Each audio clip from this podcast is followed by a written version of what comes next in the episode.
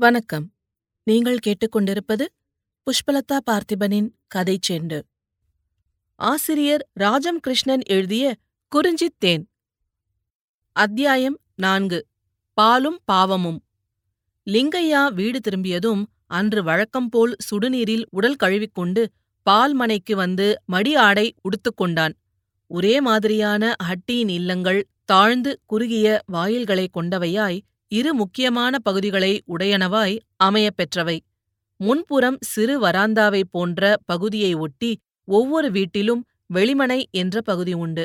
அதை அடுத்து உள்மனை என்ற பகுதியில் வாயிலுக்கு நேர்வளைவான வாயில் சமையற் பகுதியை பிரிக்கும் உள்மனையின் வலது ஓரத்தில் பால்மனை அல்லது பூசை அறை சுவரோடு ஒட்டிய வளைவு வாயிலுடன் இணைந்திருக்கும். உள்மனையின் நடுவே சமையலறை வாயிலில் சுவர்த்தண்டில் எல்லா இடங்களுக்கும் வெளிச்சம் தெரியும் வண்ணம் தீபமடம் அமைக்கப் பெற்றிருக்கும். மேலே மூங்கிலால் ஆன சேமிப்பு பரன்களும் உண்டு. இரவில் சூரியனின் பிரதிநிதியான விளக்கு தெய்வத்துக்கு அஞ்சலி செய்துவிட்டு லிங்கையா பால் கறக்க புறப்பட்டு விட்டான். காப்பு காணாத செய்தியை ஆற்றாமையுடன் கணவனிடம் கூற வந்த ஜோகியின் தாய் அவன் ஹோனே சகிதம் பால் கறக்க புறப்பட்டு விட்டதை அறிந்து ஒதுங்கி நின்றாள். குழந்தையின் மடியில் வைத்து ஆட்டிக்கொண்டிருந்த மைத்துனன் மனைவி சரேல் என்று எழுந்து அடுப்படிக்கு ஒதுங்கினாள். பால் கறக்கும் அந்த வேளை அவர்களுக்கு புனிதமான வேளை.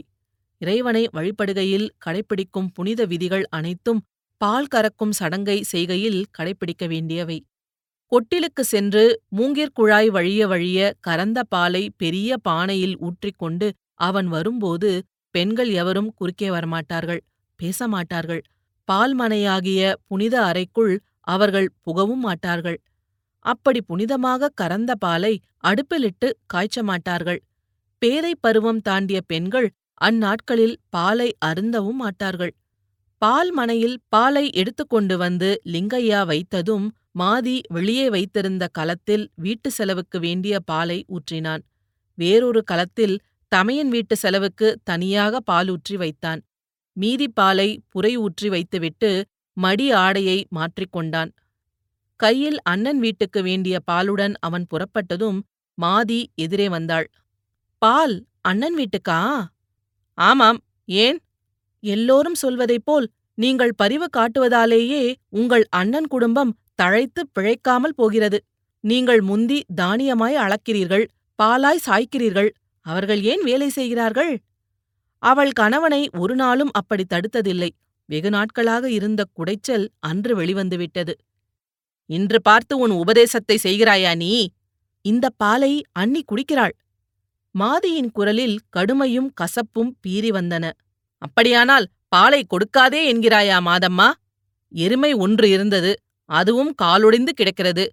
ஓர் அப்பனுக்குப் பிறந்து ஒன்றாக ஒட்டியிருந்த கிளை ஒன்று வாட ஒன்று பார்ப்பது கேவலம். அவரவர் பாவம் அவரவருக்கு. தடுக்காதே. இளகிய உணர்ச்சிகளை குரலுடன் விழுங்கிக் கொண்டு லிங்கையா எதிர் வீட்டுக்கு சென்றான். வெளிமனையில் தமையன் போதையுடன் விழுந்து கிடந்தான். தீபமாடத்தில் ஒளி இல்லை. எட்டு வயசு ரங்கம்மை மூலையில் உட்கார்ந்து அழுத குரலே கேட்டது. ரங்கி அம்மை இல்லை? சிற்றப்பனின் குரல் கேட்டதுமே ரங்கி அழுகையை நிறுத்திவிட்டு அம்மை அருவிக்குப் போனாள் என்றாள். இந்நேரம் கழித்தா?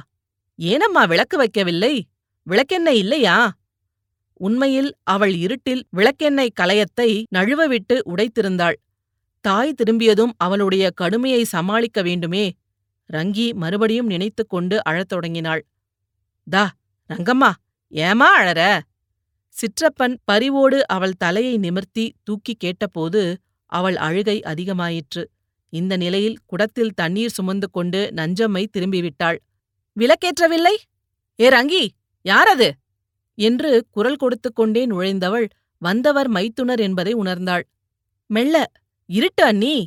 என்று லிங்கையா எச்சரிக்கையிலேயே ரங்கி நழுவ விட்டிருந்த விளக்கெண்ணெய் தரையில் அவளுடைய காலுக்கடியில் புகுந்து சறுக்கச் செய்து தலைக்குடத்தை கீழே தள்ளி உடைத்து ஒரு நொடியில் அங்கே ஒரு பிரளயத்தை உண்டாக்கிவிட்டது ஈஸ்வரா! என்று கத்திக்கொண்டே கீழே சாய்ந்த நஞ்சம்மை பெரிய கூக்குரலிடும் முன் லிங்கையா வீட்டுக்கு ஓடி விளக்கை எடுத்து வந்தான். அவன் பின் மாதி பாரு ஜோகி எல்லாருமே வந்தார்கள். எல்லோரும் வேடிக்கை பார்க்க வந்தீர்களா? பாழாய் போன பெண்ணே விளக்கெண்ணெய் கலையத்தை உடைத்துவிட்டு ஒப்பாரி வைக்கிறாயே. எருமை போச்சு வீட்டுப் பயலைக் காணோம் தண்ணீர் குடமும் போச்சு என்று பிரலாபம் தொடங்கிவிட்டாள் அவள். பாலை எடுத்து உள்ளே வை. அட என்னவோ இருட்டில் நடந்துவிட்டது. மாதி எல்லாம் துடைத்துவிடு இதை போய் பெருசு பண்ணாதீர்கள். சமாதானம் செய்துவிட்டு லிங்கையா சென்றான். ரங்கி அழத் தொடங்கிய குழந்தை தம்பியை எடுத்துக்கொண்டு பாரு ஜோகியுடன் வெளியேறினாள். சமயம் வாய்ந்தவளாக. கணவனின் சொல்லுக்கு மதிப்பு கொடுப்பவளாக மாதி எல்லாவற்றையும் எடுத்து சுத்தம் செய்யும் வரையில் நஞ்சம்மை அழுது புலம்பிய வண்ணம் மடிந்த காலுடன் உட்கார்ந்திருந்தாள். இதுபோன்ற சம்பவங்கள் மாதிக்கு சகஜமானவை என்றாலும் வீட்டில் புதுக்குழந்தை ஒன்று வந்து அதற்காக கொண்டாடும் மகிழ்ச்சி விருந்து கலகலப்பற்று போகும்படி சம்பவங்கள் நேர்ந்ததில் அவளுக்கு கோபம் கோபமாக வந்தது. லிங்கையா அப்பாடா! என்று ஒரு வழியாக வீட்டுக்குள் வந்து அப்போதுதான் அமர்ந்தான். குழந்தைகள் எல்லோரும் ரங்கம்மை உட்பட சுற்றி உட்கார்ந்து விட்டனர். அம்மாதிரி அவன் உட்கார்ந்தால் குடும்பத் தலைவன் உணவு கொள்வதற்குரிய பெரிய வட்டிலை வைத்து மனைவி அமுது படைக்க வேண்டும் என்பதே பொருள். அன்று மாதி வட்டிலை வைக்கும் முன் மருமகளை அவன் மடியில் கொண்டு வந்து விட்டாள். அட தங்கச்சி எப்போது வந்தாய்? சுகமா? லிங்கையாவின் விசாரணைக்கு குழந்தையின் தாய் தலையை நீட்டினாள். சாயங்காலம் வந்தேன். அண்ணனுக்கு வாயில் ஈ புகுந்தது தெரியவில்லை. அட துரியன் வந்தானா? ஆமாம். கிண்ணத்தில் பால் கொண்டு வா மாதி. அவன் சொல்லும் முன்னரே இனிக்கும் பாலுடன் கிண்ணம் வந்துவிட்டது. நல்ல வீட்டில் வாழ்க்கைப்பட்டு ஒன்று விதைத்தால் ஓராயிரம் பெருக வீடு நிறைய மக்களுடன் சுகமாக இருக்கட்டும் என்று அவன் வாழ்த்தி குழந்தையின் நாவில் பாலை வைத்த பின் பேரென்ன அம்மே? என்றான். கிரிஜை. நல்ல பேர் என்று குழந்தையை தாயினிடம் கொடுத்தான் அவன். பாருவின் காப்பு அகப்படவே இல்லை. வந்ததும் ஜோகியை தேடிக் கொண்டு ஓடினாள். எங்கே விழுந்ததோ தெரியவில்லை. ரங்கன் ஒருத்தன்தான் அங்கு இவர்கள் வந்த பின் இருந்தானாம். அந்தப் பயலை இன்னமும் காணவில்லை.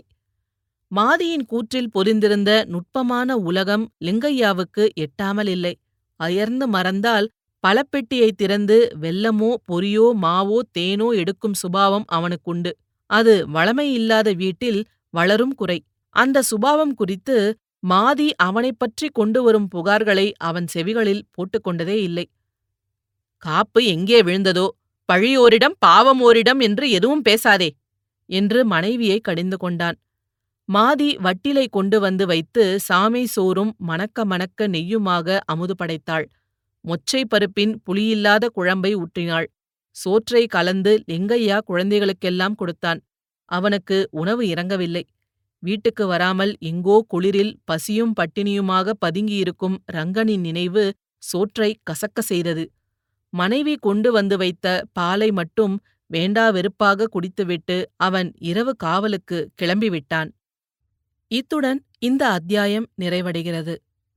இதுபோல பல சுவாரஸ்யமான கதைகளைக் கேட்க கதை செண்டு சேனல மறக்காம லைக் பண்ணுங்க கமெண்ட் பண்ணுங்க ஷேர் பண்ணுங்க சப்ஸ்கிரைப் பண்ணுங்க.